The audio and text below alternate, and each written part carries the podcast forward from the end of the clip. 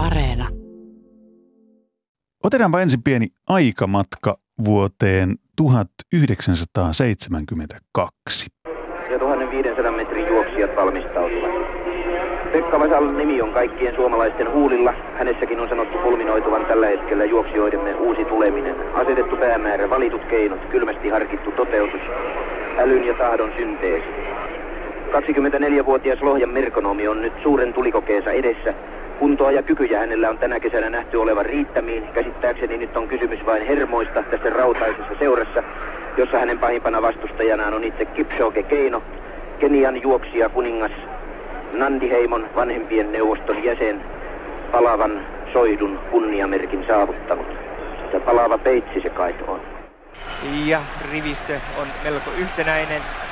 Uuden-Seelannin toinen edustaja pyrkii Vasalan rinnalle kaarteessa, mutta Pekka ei päästä häntä. Kaksi kierrosta ja 100 metriä maaliin. Vasala tällä hetkellä neljäntenä menee nyt kolmanneksi. 800 metriä umpeutuu keinon johtaessa. Nyt vauhti kiristyi noin kaksi minuuttia. Voit pyrkii Vasalan ohitse, mutta Vasala pyrähtää välistä Uuden-Seelannin miehen rinnalle ja pyrkii tavoittamaan keinon. Siellä juoksee kaksi miestä rintarinnan kaarteessa. Nyt siirtyy Vasala toiseksi aivan keinon kannoille. Kun matkaa maaliin on kierros ja 150 metriä. Toistaiseksi menee hyvin, toistaiseksi menee hyvin. 100 metriä ja kierros vielä ja keinon johto. Ja Vasala on Hanakissa kyttäysasemissa. Etukaari päättyy, tullaan takasuoran alkuun. Nyt pitäisi alkaa kuuluisa 300 metrin kiri, jonka Lavlok otti ensinnä käyttöön. Berliinissä 36 ja Keino pakenee ja Voit lähestyy sivulta. Mutta vielä on toisena Vasala, 220 metriä maaliin. Ja Keino vetää ja Vasala toisena. Ja Bolt Voit kolmantena. Voit ja Vasala jää. lähtee viimeiseen tuhoavaan kiviinsä kaarteessa, mutta Keino kiristää vaihdetta. Nämä kaksi pyrkivät eroon muista. Siniristi kannustaa Vasalaa. Hän tulee Keinon rinnalle hirvittävällä kirillä ja painuu askeleen edelle. Hän on askeleen edellä. Paavo Nurmi ja Harri Larvo saavat seuraajan. Lohjan merkonomi finnistää kultamitali voittoon. Kenia on lyöty. Nyt on Pekka Maal kultamitali voitto. Pekka Vasala, Suomi, kultamitalin voittaja 1500 metrillä. Kaksi juoksua peräkkäin, kaksi voittoa Suomelle. Kipsoke Keino joutui katselemaan Pekka Vasalan kantapäitä. Kenian mies ojentaa nyt kätensä voittajalleen. Kyllä kaksi kultamitalia on vähän liian kovaa hommaa peräkkäin. Minusta pihisi kyllä ilma ulos kuin ilma pallosta. Huhhuh, ei minun selostajalegenda Paavo Noponenkaan kestää tuota jännitystä. Pekka Vasala, mitäs tuo juoksusi kuulosti näin 50 vuoden jälkeen? No, sitä nyt on tullut YouTubesta katsottu aina silloin kun vieraita on. Ja nämä haluaa sen nähdä ja kyllähän se aina säväyttää, täytyy myöntää se, vaikka niin hirveästi sitä enää mu- muistelekaan. Pekka Holopainen, Ilta-Sanomien erikoistoimittaja, nyt on pakko kysyä se klassinen kysymys. Missä olit, kun Pekka Vasala tässä sua vastapäätä nyt istuva herrasmies voitti Münchenin olympialaisessa tonni vitosella kultaa? No mä olen ollut Porissa vähäraumalaisen talon yläkerras perheemme silloisessa pienessä kodissa. Ja valitettavasti mä olin viisivuotias ja ainoa asia, jonka mä ihan varmasti muistan Münchenin kisoista, on Mark Spitz ja hänen tähtilippu-uikkarinsa. Muuta mä en sieltä, tämän jälkeen tämä juoksu on tietysti tullut muutama kerran katsottua ja erässä kaveripiirissä me katellaan se hyvinkin usein, kun ollaan yhdessä. Ja meidän mielestä se on kaikki aikojen hienoin suomalainen voitto olympiakisoissa. Se on aika, aika ymmärrettävää. Kylmät väreet tuosta tulee, kun kuuntelee, kuuntelee, kuinka Paavo Noposellakin menee ilmat niin kuin ilmapallosta. Ja se kertoo, muuten Paavo Noponen on itse kertonut haastatteluissaan, että tämä oli nimenomaan se, tämä kultainen puolituntinen ensin vireen, mm. sitten Vasala. Että se on hänen uransa ylivoimaisesti hienoin hetki. Aika monet tämä voi varmaan 24-vuotias Pekka vielä muistuttaa tällaista kärsivää Jeesusta, jonka parta kasvaa suoraan luusta, niin se on niin kuin tämmöinen askeettisuuden perikuva vielä siinä. Pekka Vasala, miltä tämä luonnehdinta kuulosti? No, aika yllättävä luonnehdinta. Tosin olen kyllä kuullut tämän aikaisemminkin. Mutta tota, ei nyt verra, verrata näin uskonnollisiin asioihin tätä omaa sellainen, sellainen partaha oli hyvin muodikas silloin 72. Kyllä, ja nythän mulla on tämmöinen vähän niin kuin pielempi versio siitä. Tätä, Pekka Vasala, minkälaisia muistikuvia tuosta itse juoksusta? Sanoit, että olet katsonut sen, kuunnellut sen monta kertaa näiden 50 vuoden aikana aina silloin, kun vieraita, mutta minkälaiset päällimmäiset parhaat tai muistikuvat on tuosta ikonisesta hetkestä? No ilman, jos, jos en olisi seurannut YouTubesta sitä juoksua, niin tuskinpa mä muistaisin oikeastaan yhtään mitään. Sen sijaan tota, alkuerät muistan hyvin, koska oli tärkeää päästä alkuerästä välierään ja välierästä siihen finaalitapahtumaan, jossa varsinainen suorite tulee sitten todistetuksi.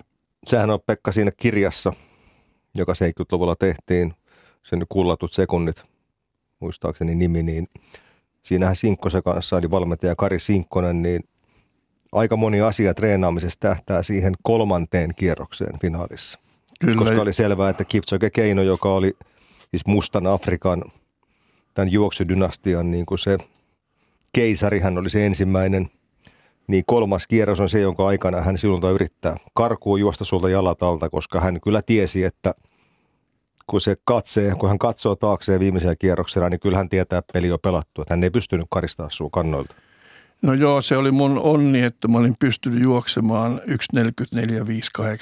1.44.5800, joka tällä päivälläkin, jos vertaa sitä, että mun finaaliaika oli 3.36. Suomen ennätys 33. Niin kyllähän toi ton 800 ennätysaika, Euroopan ennätysaika on kovempi, huomattavasti kovempi kuin tonni vitosen.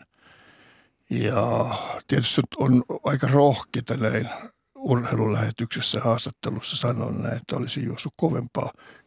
Luulisin, että olisi juossut kovempaa, mutta sehän ei, kun tämmöinen sanonta, se jää nähtäväksi. Se ei todellakaan jää enää nähtäväksi. ei jää nähtäväksi. Tota, Mutta kyllä, jos niin. täytyy kysyä kuitenkin, Pekka, se, jota ollaan monesti niin kuin huomaat, niin olet ollut suuri henkilö minun nuoruudessa, niin kavereitteni nuoruudessa, suuri hahmo. Niin tavallaan kiinnostaa se, että mitä sä itse arvelet, että mikä sun todellinen kapasiteetti silloin 72 syyskuussa oli? Jos olisi tullut semmoinen juoksu, missä olisi pakotettu juoksemaan vielä nopeampaan, niin mihin sä olisit pystynyt? Kyllä, tietysti tämä on niinku rohkeita taas ilmoittaa näin rintarottingilla, mutta kyllä mä uskon, että vähintään 3.31. No niin. Kenties kovempaa. Ja nyt toi Ingebrigtsen on todistanut sen, että se kova kestävyys, mikä hänellä on, ja nyt tuo viitonen, mikä tuo Eugenissa oli, niin sehän osoitti, että kyllä kiriherkkyyttä on pojalla. Puhutaan siitä kultaisesta puolituntisesta. Se on nimittäin se, kun Lasse Vireen ensin voittaa 5 tonnia ja sitten Pekka Vasala voitat 1500, niin siinä on jotain sellaista, jota varmaan Suomen yleisurheilussa ei tulla enää koskaan kokemaan. Toivottavasti tullaan tietysti, toivossa on hyvä elää, mutta ähm, Pekka Vasala, oletteko Lasse Virenin kanssa keskustelleet tästä kyseisestä puolituntisesta tämän jälkeen, kun se 72 tapahtui? Ja mitä, mitä siitä olette vuosien mittaan, niin kuin, koska sen kuitenkin joutuu suhteuttamaan halusta ei siihen, mikä on sen, sen ajan hetki ja katsotte, että ei hemmetti, että ei sieltä kukaan kyllä niin tällaista enää tule vetämään. Valitettavasti emme ole koskaan, siis korostan sanaa koskaan aiheeseen palattu ja keskusteltu tuosta. Ja mullahan oli, kun mä olin lopettanut urheilua, oli, oli suuri ilo seurata Montrealin hommaa ja kyllä mä ihailin Lasse, että nyt siellä vitosella voitti uuden seelannin Maier. Se oli aivan uskomaton suoritus. Mutta niinhän sinäkin voitit Münchenissä. Tonni no vitosella. joo, tonni Ro- Rod Dixonhan oli yksi Lassen ahdistelijoista lainausmerkeissä vitosella. Hän Kyllä. tuli kolmanneksi silloin Kyllä. Münchenissä. Kyllä. Mutta ette ole siis Virenin kanssa tätä ei, puolituntista ei, ei ole, käyneet ei läpi. ole spekuloitu. Ja tota, se Lasse on, sen Lassehan on televisio-ohjelmassa on hyvin antanut haastatteluja ja yhdyn kaikkeen siihen mielipiteeseen, mitä hän toteaa. Muun muassa Münchenissä, niin anteeksi, olikohan se Montrealin kuitenkin, että kun olisi vielä ollut vuorokausi aikaa, niin hän olisi maratonikin voittanut. Montrealissa hän sijoittui. joo. Eli Viidenneksi. viiden tonni finaali, huono työunet. maraton ja viides sija, niin oli ihan peruskunto ihan kohdillaan ilmeisesti Lassella. Lassehan ei ole tällainen niin kuin samppanepullo ja boksauttelija muutenkaan, että te jotakin Münchenin puolituntista keskenään niin jauha sitten olkapää olkapäätä vasta itkien, niin ei se oikein istu hänen. Ei, ei. ja sitten kumpikin lähti omille teilleen. kyllä, ja kyllä. Ja tota, ei siinä sen radiohaastattelu ja TV-haastattelun jälkeen oikeastaan. Mä kävin Sinkkosen Karin, eli valmentajani kanssa. Olinkohan mä juonut yhden kaljan se oli se juhla, mikä oli tapahtunut. suuri, suuri urheilujuhla hoidettiin, hoidettiin näin. No siitä on sit muut hoitaneet Tosi tämän. Münchenissä yksi kalja voi olla kyllä vaikka kaksi litrainen niin. tuoppi. Että no, se ei ollut kyllä kuin ihan normaali okay. Se oli normaali, normaali koko juoma.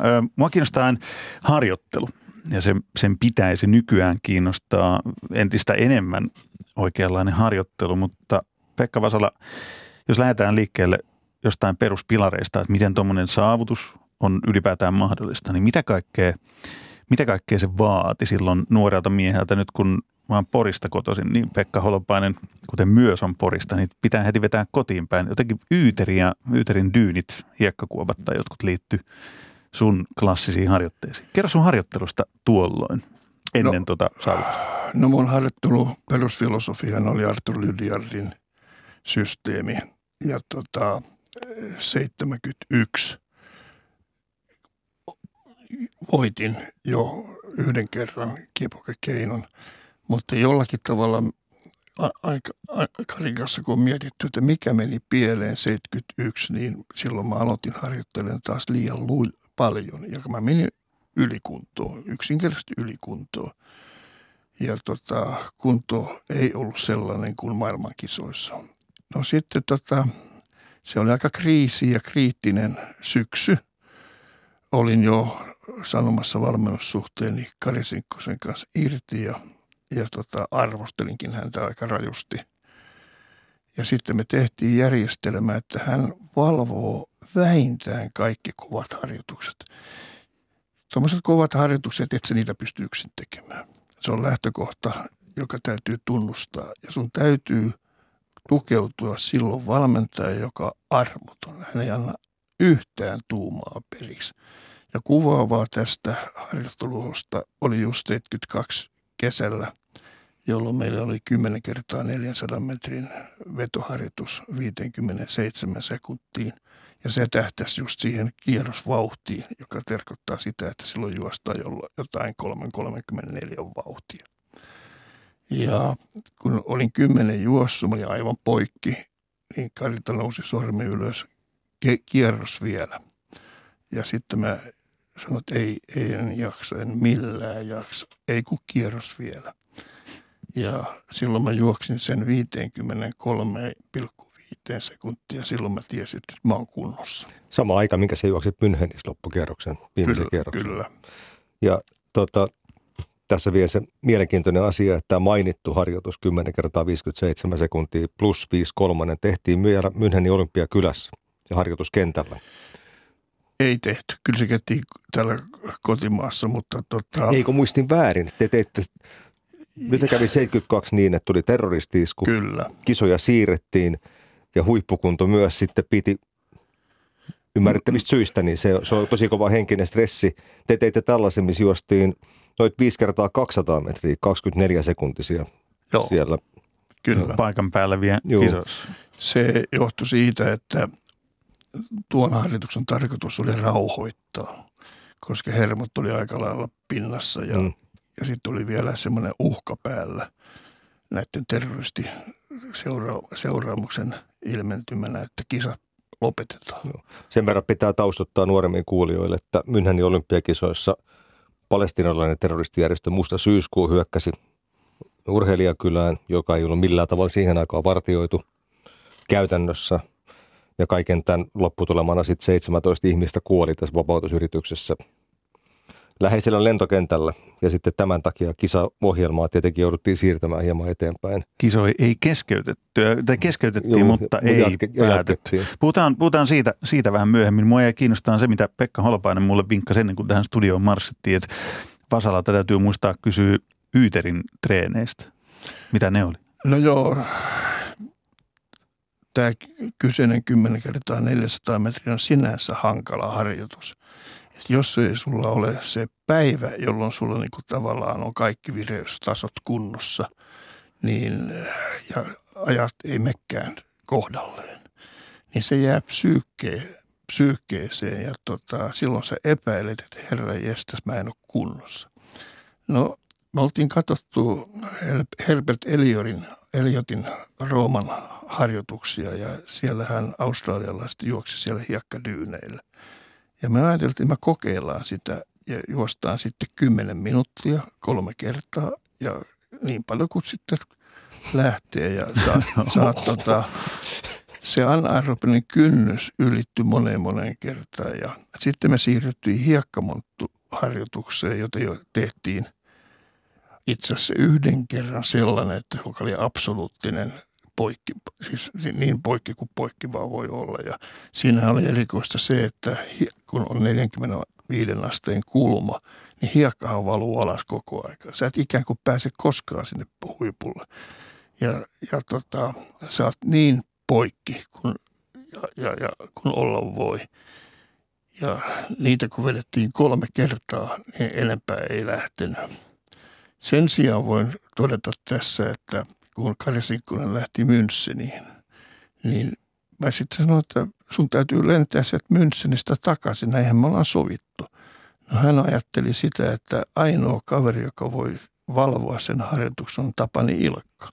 Ja hän valvoi sen viimeisen kolmannen kerran.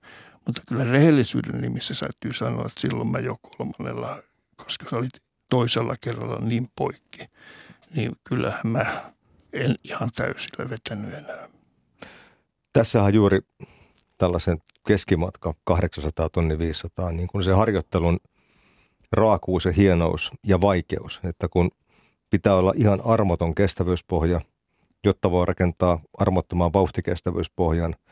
Eli pitää niin olla tosi kestävä ja samaan aikaan tosi herkkä ja räjähtävä. Ja näiden kahden asian kombinaatio siinä harjoittelussa, niin se ei ole kauhean helppo rakentaa. Hyvin nopeasti tuommoisia harjoituksillahan tapahtuu se, että se juokse kyllä se maratoni, mutta ei se tonni vitonen enää kulje. No joo, mä muun muassa kokeilin tätä filosofiaa, omaa filosofiaani mun poikaani Anttiin. Ja sanon, että nyt juostaa 10 kertaa 400 ennen Lahden Kalevan kisoja. Kuudennen kohdan oli poikki. Mä sanoin, että sä juokset sen neljä kertaa vielä. Itket tai mitä tahansa, mutta sä juokset. Ja tota, täytyy sanoa, vaikka ne ajat, ei, silloin hän juoksi 60 sekuntia kierros, mutta hän juoksi sen. Oleellista oli sen, että hän ei antanut periksi. Ja Kalevan kisossa hän, hänen tuloksensa jäi sitten parhaaksi. Ja se oli osoitus siitä, että hän oli yrittänyt vetää sen maksimiin ja, ja se oikeastaan osoitti sen, että kykyjä kyllä on. Lahden ahkera kolmoisvoitto kyllä olin paikalla. Otetaan tähän väliin ihan toinen näkökulma aiheeseen. Nimittäin nyt on kirjailija Minna Lindgrenin Pakinan vuoro. Minulla oli syksyllä 1972 huoneeni seinällä Mark Spitzin juliste. Siinä hän seisoo tähtilippu uimahousuissaan kaulassa seitsemän olympialaisten kultamitalia. Tuo valokuva on yksi kaikkien aikojen myydyimmistä julisteista.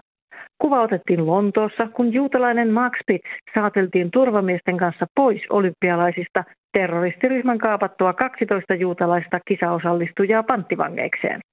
Spitz vaihtoi konetta Lontoossa ja siinä välissä otettiin tuo valokuva.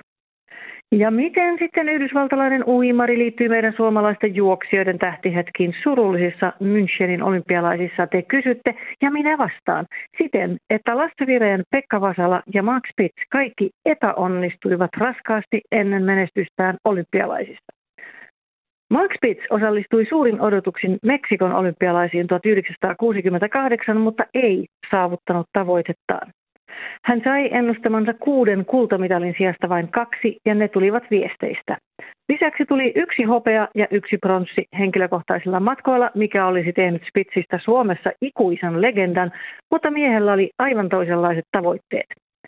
Sisuuntuminen epäonnistuneista kisoista johti siihen, että Münchenissä Spitz voitti ennätykselliset seitsemän kultamitalia ja teki yhtä monta maailmanennätystä. Kahtena päivänä hän sai kaksi kultamitalia. Koko suoritus tapahtui viikossa ja päättyi samana päivänä, kun kisat keskeytettiin terroristiiskun takia.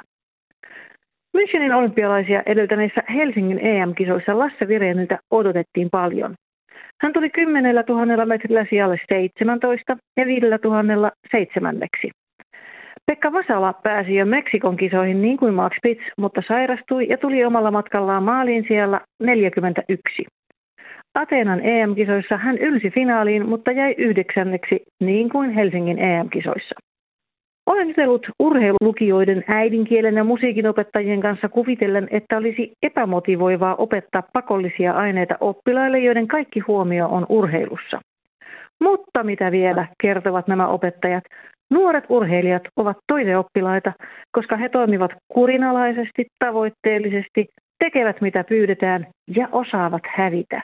Vastoinkäymiset ja pettymys eivät lannista tulevia menestyjiä. Näin pakinoi kirjailija Minna Lindgren, Pekka Vasala, miltä se kuulosti. Lannistumattomuuden merkitys. Se tuli sulle jo ennen Minnan pakinaakin esille. Mitä sanot? No kyllähän se näin on, että jos sä aiot sitten menestyä, niin ei sun pidä siitä vielä masentua, vaan sun pitää vaan yksinkertaisesti yrittää kerran vielä. Onko se noin yksinkertaista? Voiko se jotenkin kuvailla, kun tämmöinen tavallinen ja ei ehkä ihan ymmärrä, että jos mä nyt niin kuin häviän tai koen pettymyksen, että okei, no siitä nyt opitaan mennään eteenpäin. Mutta jotain teikäläiset, jotka on saavuttaneet jotain niin suurta kuin siinä vuonna 1972 Münchenin olympiavoitto, niin jotain, jotain siihen täytyy liittyä sellaista erityistä. Pystyykö te selittämään? Ei sillä mitään muuta selitystä ole kuin, että harjoitusmääriä lisättiin todella paljon. Ja harjoituksen ja levon suhde – lisättynä ravintoon. Kaikki nämä huoltotoimenpiteet, hieronnat, YM, niin ne maksimoitiin sen tiedon perusteella, mikä siinä 50 vuotta sitten oli käytettävissä.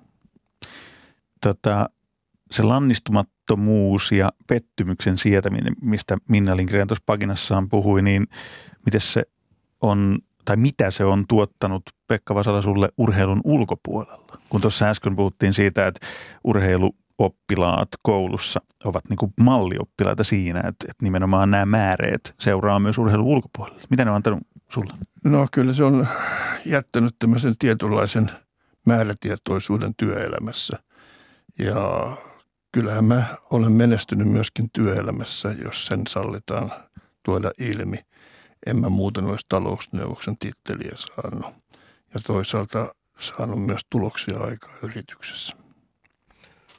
Tuota, Minna oli kyllä hienosti nyt datat kohdallaan. Se oli todella hyvä.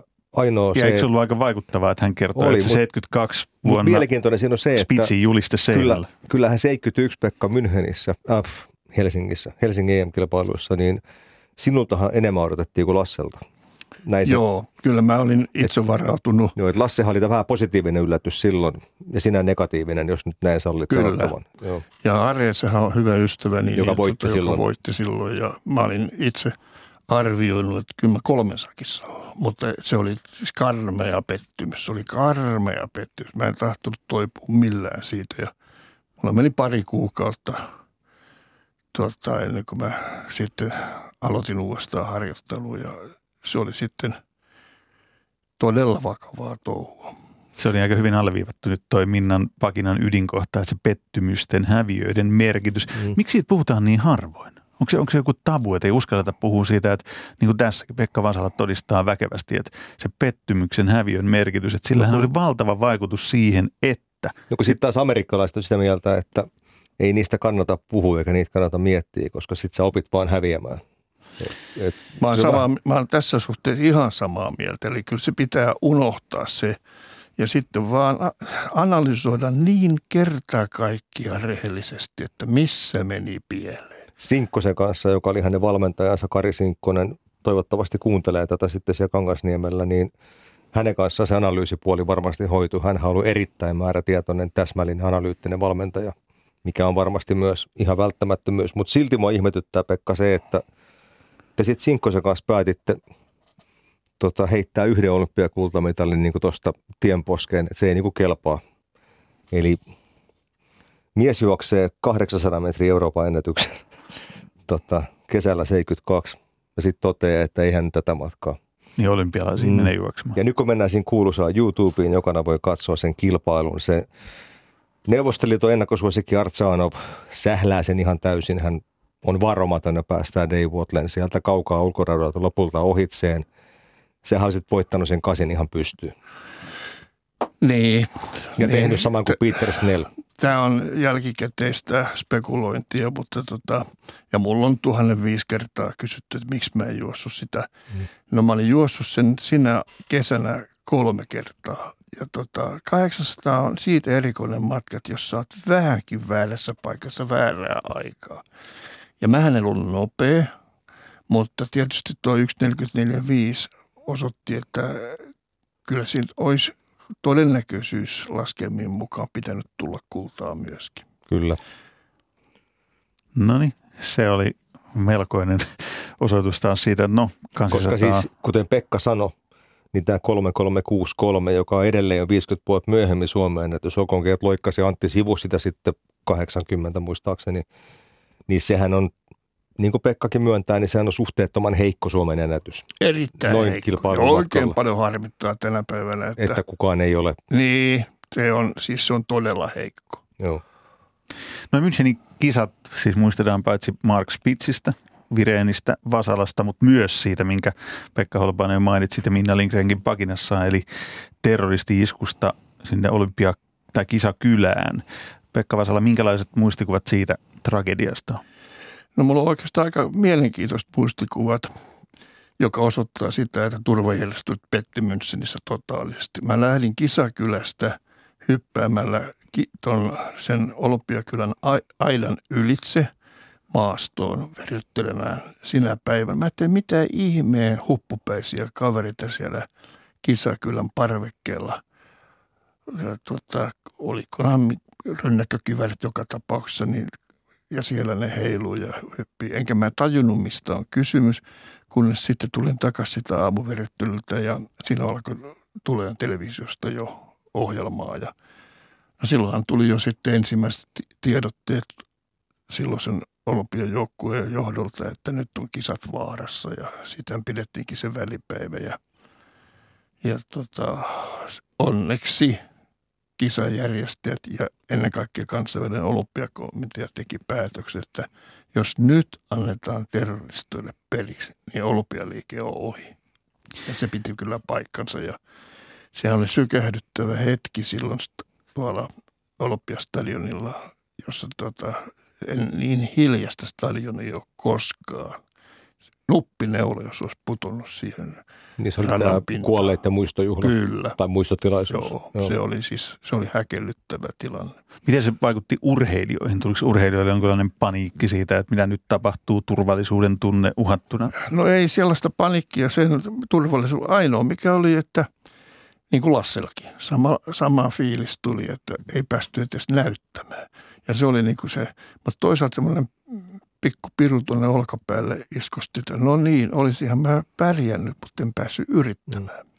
Pekka, mitä, Pekka mitä tuli näihin epäonnistujiin, niin Pertti Ukkola oli siellä 72 mukana ja hän ei onnistunut, hän jäi vaale niin sanotusti. Ja hän voitti neljä vuotta myöhemmin olympiakultaa, niin hän sanoi joskus, että nämä painoluokkaurheilijat oli tosi liisterissä, koska se heidän piti vielä yksi päivä lisää sietää sitä nälkää ja janoa, ja se oli tosi hankala paikka heille. Niin, se oli 34 tuntia, mitä Joo. näitä kisoja sitten niin se, mitä miksi ajaksi ne keskeytettiin. Turvatoimiin tulee, niin tässä pitää muistaa sellainen tausta-asia, että toisen maailmansodan päättymisestä oli 27 vuotta vasta, joka on niin kuin tästä hetkestä vuoteen 95, jolloin Leijonat voitti Glubenis kultaa. Mm, tosi lyhyt aika.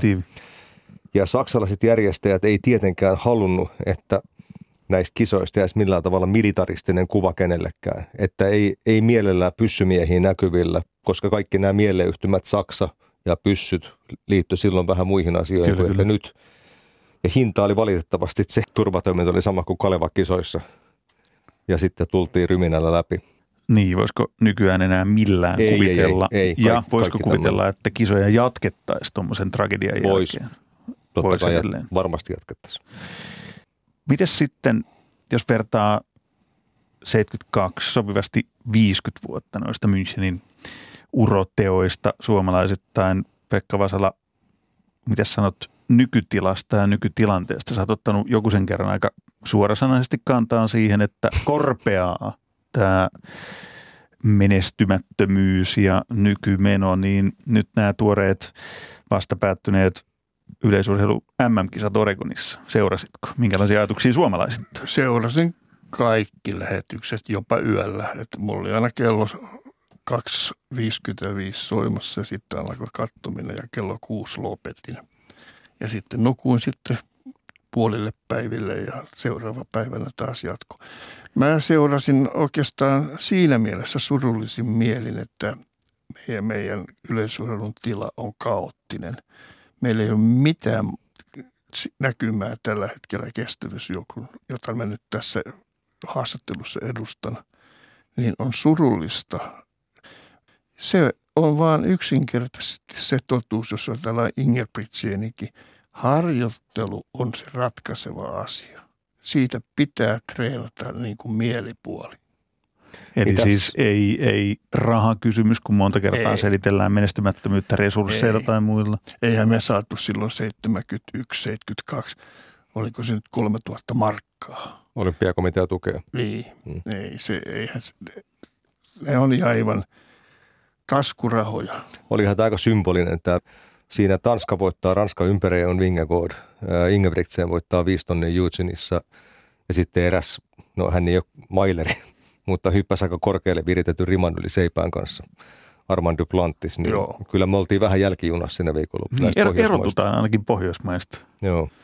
Mitäs Pekka Holopainen, yhdytkö, yhdytkö tota Pekka Vasala analyysiin siitä, että Suomen yleisurheilu tai juoksulajit, mitä nyt tässä puidaan, No siis niin sanotaan, että onhan siellä, ei nyt samassa määrin kuin Pekan aikana, mutta että on tämmöistä niin hyvää määrää, mutta absoluuttista huippua ei ole näkyvissä. Siis okei, on muutama, muutama urheilija, jolla on siihen niin potentiaalia, mutta niin se, että nyt mennään taas Münchenin arvokilpailuihin, niin kuin mentiin 72, mentiin 2002. No silloin tuli kolme kultaa, 2002 tuli yksi. Nyt olisi kyllä valtava yllätys, jos tulisi yhtäkään kultaa näistä, niin, näistä EM-kisat, kisoista. EM-kisat kolkuttelee just ovelle. Mm. Mikä siellä voisi nyt sitten muuttua näin pika-aikataulu? Toki No. se, että on vain eurooppalaiset paikalla, Joo. niin No, tämä, kuvastaa, tietysti isommat. tämä kuvastaa valtavasti tätä mentaliteetin muutosta. Eli 72 mentiin Müncheniin niin, että perattiin maailman kärkeästä osaamista ja sitten vähän pärjäiltiinkin. Nyt tuon Eugenissa yllätti itsenikin siitä monta kertaa, että, että suomalaisen sijoitus on tämä ja sitten mä lasken eurooppalaiset edeltä, että YKK on 5. Vau, se on kuudes eurooppalaisista. Niin sehän on niin kuin, jo niin kuin minulta toimittajana aivan väärä lähestymistapa. Ja sitten saati, jos se urheilija miettii tämmöisiä tai sen valmentaja. Eihän se, eihän sellainen vetele. Vai mitä Pekka oot mieltä? Niin asetettu päämäärä, asetettu tavoite, niin kuin Loponen tuossa alku tota, ohjelmassa totesi, niin kyllähän se täytyy sanoa, että jos et saa asettaa päämäärää vähintään kuuden sakkiin, vähintään kuuden sakkiin, niin turhaa sinne kisoihin on lähteä. Se on aivan turhaa. Muuten, nyt pitää kysyä Pekalta, siis tässä kun historiaa kelataan, niin Anna mennä. mi, mitä Urho Kekkonen ja Paavo Nurmi, miten he kommentoi sulle ja Lasselle 72, kun palasitte kotiin, niin mitä A. Nurmi ja B. Kekkonen, niin mitä he oli mieltä teidän? No ensinnäkin Nurmeen mä en tavannut, mutta sen sijaan Kekkosen tavasin. Mulla ei ole kyllä kauheasti mielikuvaa sitä, mitä juteltiin, mutta onnitteli tietenkin ja enpä mä oikeastaan muista mitään. Mutta sen muista, kun Nurme lähetti sähkeen mulle, että älä jätä tota, metrien rakoa kiphokekeinoon. Muistat sen, että se on ainoa henkilö, joka sulle voi pärjätä. No niin, Semmoinen ne, sähke mulle tuli. se oppi meni, meni aika kauniisti perille. Pekka Vasala, mua kiinnostaa tietää, mitä pitäisi tapahtua, jotta Suomen juoksussa, kestävyysjuoksussa päästäisiin edes vähän siihen suuntaan, missä silloin sun aikana 50 vuotta sitten oltiin. Kyllä mä per, perään kuulutan valmentajien vastuuta. ensinnäkin mä pidän niitä aika löy- Nyt tulee kovaa tekstiä. Anna Niin, tulla. tota, mä pidän aika löysänä näitä valmentajia. Jos silloin urheilijalle pannaan ohjelma, esimerkiksi tämä 10 kertaa 400 metriä, nykyään ne juoksee 55 sekuntia, että, ja ne sitten kolmannen jälkeen tai neljännen jälkeen rupeaa itkeä ja lopettaa se harjoittelun, ei siitä mitään tule. Ja nämä valmentajat on siitä vastuussa, että jos ei ole sitä pohjatyötä tehnyt riittävän hyvin. Tämä on vähän niin kuin rakentamisen filosofia. Jos antura ja pohjat pettää, niin eihän se talo pysy pystyssä ja siitä tulee hometalo. Tästä tullaan myös tämmöisiin asioihin kuin kestävyysjuoksun kansallinen merkitys, kansallisen kilpailun taso, harrastajamäärät. Eli jostainhan se absoluuttinen huippu aina tulee ja nyt ehkä se laji ei ole siinä tilanteessa enää, että sieltä voisi nousta kuin ihan yksittäisiä tapauksia. Pekka, sun aikana on ollut ihan järjettömän hienoja mailereita. No Herb Elliotin mainitsit, Peter Snell, Jim Ryan, Steve Owen, Sebastian Coe, Itsamel Keruts, Nuredin Mortseli niin edelleen. Kuka sulle on niin kuin kaikkien aikojen keskimatkajuoksija? Sebastian Coe. Minkä takia? No ensinnäkin ne harjoittelumäärät pitää hän on jos, oikeastaan nämä kolme, Steve Ovet ja äh, Steve, Steve Graham Graham ja, ja. Ovet, niin nämä on kolme kovinta e- eurooppalaista maineria, mitkä ovat minun, minulle merkitykselle. Mä oon kaikkien kanssa jutellut ja tota, oli ilo tavata Sebastian Kouta ja oli ilo tavata Grammia Hesperiassa lounaalla ja jutella niiden harjoitusmääristä. Ihmettelin jo silloin, että kuinka paljon ne treenaa. Samaten voi sanoa näistä uuden sellainen kaverista, Ross Dixonista ja, ja tota, Dick Wax. Dick Waxista. Mehän treenattiin, nehän sitten kävi töissä ensinnäkin. Ja kello 12 ne tuli Oakland puistoon ja tota, vetivät niin maan penteleesti siellä sitä puolitoista tuntia, niin kyllä se harjoittelun taso ja kovuus, oli silminpistävää 74. Kaikki palaa aika hyvin tuon yhteen asiaan. Harjoitteluun, oikeanlaiseen harjoitteluun, raakaankin harjoitteluun. Eiköhän me Pekka Holopainen lähetä Yyterin dyyneille vähän kokeilemaan, että miten se Eikö me ollaan hiekka- oltu ihan muissa merkeissä niin, dyyneillä? Niin, me ollaan yleensä harrastettu muita asioita, mutta ehkä me nyt mennään kokeilemaan, että mitä se hiekkakuoppajuoksu oikein tarkoittaakaan. Lämmin kiitos Pekka Vasala vierailusta. Oli ilo saada Oli studioon tänään. todellakin. Kiitos.